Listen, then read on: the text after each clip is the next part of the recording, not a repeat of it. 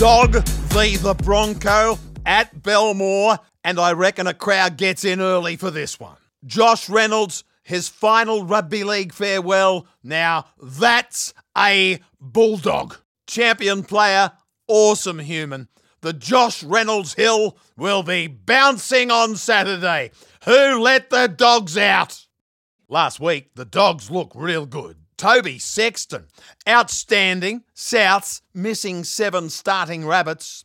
And how good was Blake Wilson? Bags a hat trick. So there's plenty of value here for the Belmore Kennel. For the Bronx, another Reynolds. Adam Reynolds, the general, the game manager. He does it again. If there's a more important player for any club in pursuit of the Premiership, then I'd like to know. Can the Bronco get to the grand final? Yes. Can they win it? Not sure. Can they get there without Adam Reynolds? No way. Into the mailbag. It's the Bronco off the stick. If I could get eight and a half start, then I'd tip the dogs.